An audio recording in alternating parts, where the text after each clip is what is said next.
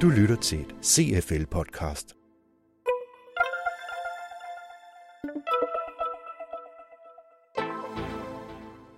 det er kunstnerne i virksomheden, som du har taget ind, fordi at de har det kreative talent, eller hvad det nu er. Men modsat så er de også dem, der er allersværest også i den daglige at lede i traditionel forstand. De skal bruge, der skal måske bruge nogle andre ledelsesværktøjer og en anden måde. Men til gengæld er det også dem, der kan tilføre det projekt øh, lige nøjagtigt det.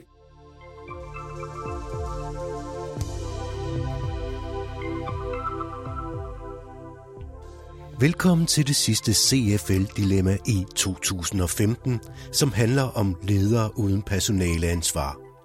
En ledergruppe, der kan defineres på den her måde. Ledere, som har et stort ansvar for et projekt, et produkt, en bestemt proces, men som faktisk ikke har øh, personale. Det, øh, de skal ledes på en særlig måde, og de skal selv bruge nogle virkemidler for at få, øh, få handling og få ting til at ske. fortæller Vinke Strømsnes, administrerende direktør i CFL.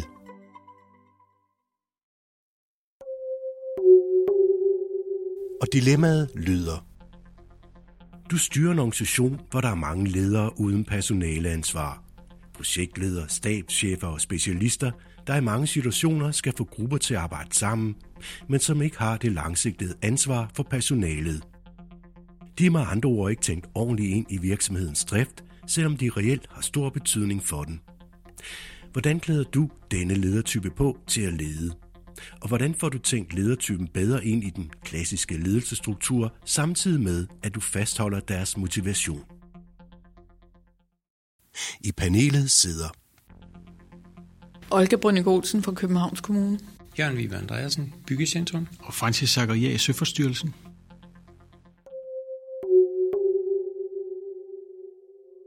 Det stiller jo først og fremmest nok faglige krav, tror jeg. Ikke? De skal mere lede igennem deres faglighed, end igennem den sådan klassiske øh, autoritære mulighed. Øh, så de skal jo være meget stærkt fagligt funderet, men det er jo også det, der ligger i hele gruppen af, ledere uden personalansvar. Ikke? Altså de skal have en række af de klassiske, som jeg ser den klassiske værktøjer, øh, og, og egenskaber. Altså, øh, de skal øh, være gode til at analysere, de skal være gode til at se øh, hvor konflikter og muligheder er i, øh, i, øh, i et projekt. De skal også være gode til at skære igennem på de rigtige tidspunkter. De skal være gode til at sætte de rigtige teams øh, sammen og skubbe dem tilbage igen. De skal være gode til at prioritere øh, ressourcer, øh, fordi at de øh, vil have en evig kamp med nogle andre, som øh, de bliver næsten altid hævet ud af organisationen et eller andet sted og skal et kortere og længere øh, forløb være med, samtidig med at de også formentlig skal passe deres opgave. Sådan plejer det at være i de fleste projekter, jeg i hvert fald kender. Og, øh, og, og, og der, bliver, der, der skal de være gode til at kunne kommunikere og have en forståelse for de ressourcekonflikter, som den pågældende sidder med, og være gode til at få organiseret, være med til at organisere nogle systemer, hvor, hvor man kan få den øh, ressource, stående ressourcekonflikt løst. Så dilemmaet ligger vel i, at man stiller alle de krav, men man giver dem ikke rigtig autoriteten til det, fordi de har ikke den autoritet over for de medarbejdere, som den klassiske hierarkiske leder har.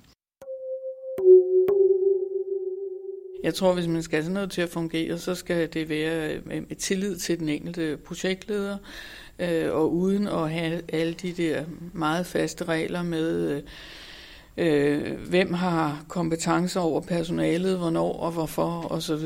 Men, men tillid til, at de projektledere, de selv kan gå ind øh, og vurdere og øh, ressourcerne motivere. Altså det synes jeg faktisk er noget af det vigtigste, når man er projektleder, man kan motivere, øh, at de selv er i stand til det, øh, uden at der er nogle faste regler for, hvad man må og ikke må. Vi har faktisk haft sådan en, en lille pulje af projektledere på et tidspunkt, som fik sådan en projektlederuddannelse, og så var de bare projektledere, og så de projekter, man nu fandt på, var de så ledere for, uanset om de lige havde den faglige kompetence der.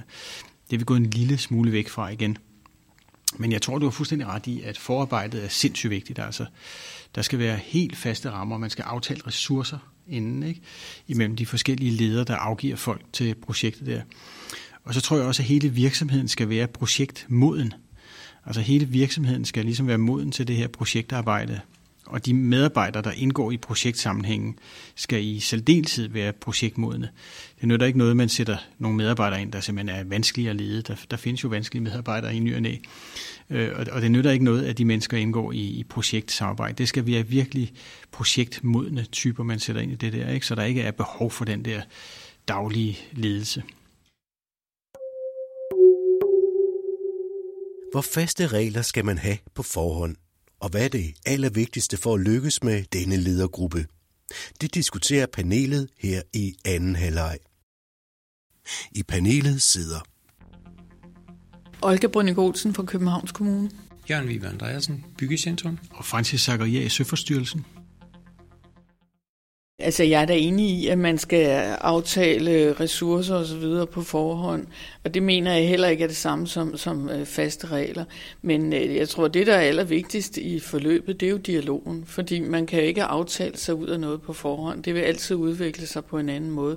Så den løbende dialog om ressourcer og alt andet, synes jeg er det aller, aller vigtigste for at undgå den type konflikter, som projektlederen sidder i. Altså tit og ofte vil det være sådan, at øh, at øh, der, vil, der vil du have nogle, der er uundværlige, som er sådan øh, øh, kunstnere, eller hvad skal man sige, altså hvis du, du skal have noget design ind i processen, eller du skal have, så kan du godt risikere at få nogle af de medarbejdere ind, som er nogle af de allervanskeligste. Det er, det er kunstnerne i virksomheden, som, som, som du har taget ind, fordi at de har det kreative talent, eller hvad det nu er. Men modsat så er de også dem, der er allersværest også i den daglige at lede i traditionel forstand. De skal bruge, der skal måske bruge nogle andre ledelsesværktøjer en anden måde. Men til gengæld er det også dem, der kan tilføre det projekt øh, lige nøjagtigt det på.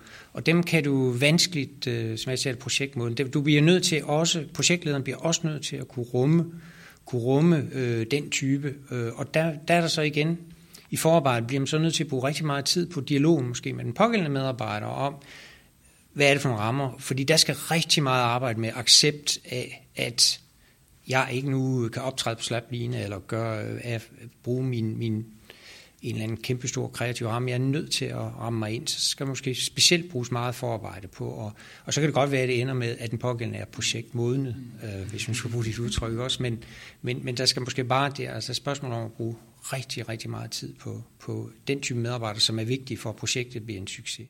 Så jeg tror sådan set, at rigtig mange af dem, der går ind i de opgaver, er på vej til ledelse, altså til en lederstilling.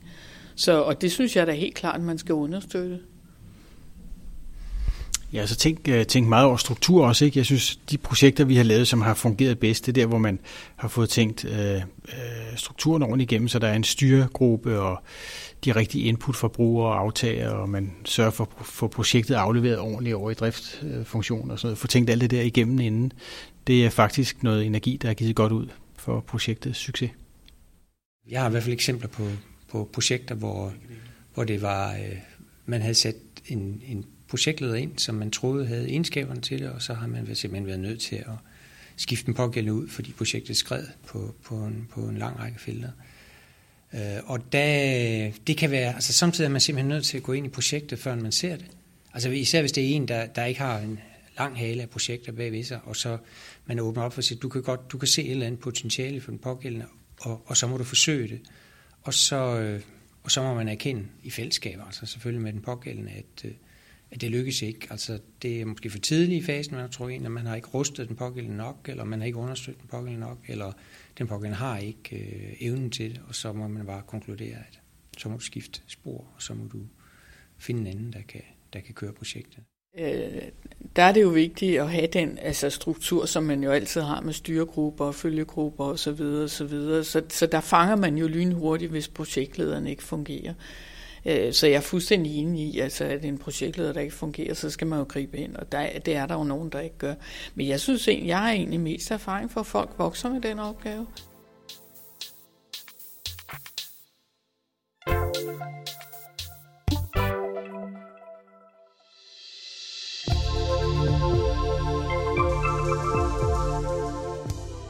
Virksomhedsrådgiver hos CFL, Jens Theisen, har omhyggeligt lyttet til dilemmadeltagernes diskussion og taget noter undervejs.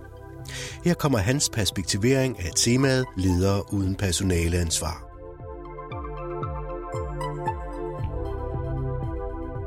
Jeg er meget enig med panelet i, at Det er ekstremt vigtigt, at rolle ansvarsfordelingen skal være klar, når vi har at gøre med ledere uden formelt personaleansvar. Hvad er det, de skal kunne? Og en af paneldeltagerne fremhæver blandt andet, at man skal være i stand til at analysere konflikter og muligheder i et projekt. Man skal god til at prioritere ressourcer, god til at kommunikere, man skal kunne motivere. Alt det taler ind til en ledelsesfaglighed, som man ikke kan forvente, at den her gruppe af medarbejdere har.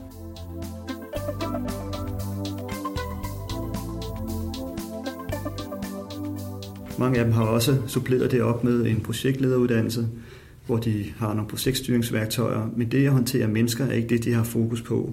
Nogle af dem har talent for det af sig selv, og andre skal have det. Øh, og derfor er jeg også enig med en af paneldeltagerne om, at det er vigtigt, at når man har at gøre med den her gruppe, at man har en løbende dialog med dem øh, om ressourcerne, således at de ved, hvad de har at gøre godt med. Du lytter til et CFL-podcast. I forhold til CFL's seneste indikator om leder uden formelt personalansvar, så synes jeg også, det er vigtigt at notere sig, at det hænger meget godt sammen med de udfordringer, vi har skitseret i via undersøgelsen. Der er nemlig top 3 at afstemme forventninger med de ledere, der har personalansvaret, uklare roller og ansvarsområder i tværgående projekter, og at sikre optimering og effektivisering af samarbejder. Det er de tre største udfordringer, som vores respondenter har øh, noteret sig.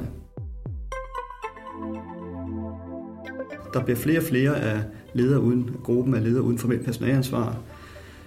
Øh, årsagen er et organisationsbehov for øget fokus på faglighed og kvalitet i opgaveløsningen.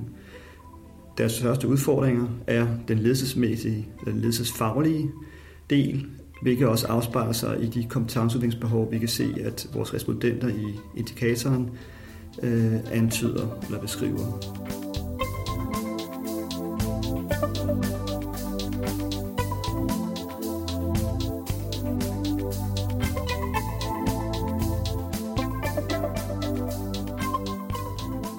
Og det var altså Jens Theisen, virksomhedsrådgiver hos CFL, der her fortalte om ledere uden personaleansvar.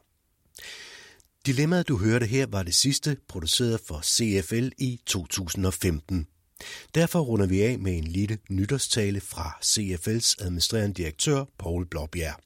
Der er ikke nogen tvivl om, at øh, ledelse er det tema, der vil stå næste år også, fordi det er ledelse, der skal hjælpe virksomheder videre, videre ud af krisen, videre derfra, hvor de er nået til. Så tak for i år. Vi glæder os til samarbejde næste år også. Vi glæder os til mange gode, spændende, fremadrettede temaer om ledelse. Og det var altså Paul Blåbjerg, administrerende direktør hos CFL, du hørte her. Vi skal også nævne, at to af paneldeltagerne, siden vi optog dilemmadebatten, har skiftet arbejde. Francis Zakaria er blevet generalsekretær hos IALA i Paris, og Olger Olsen er nu pensioneret.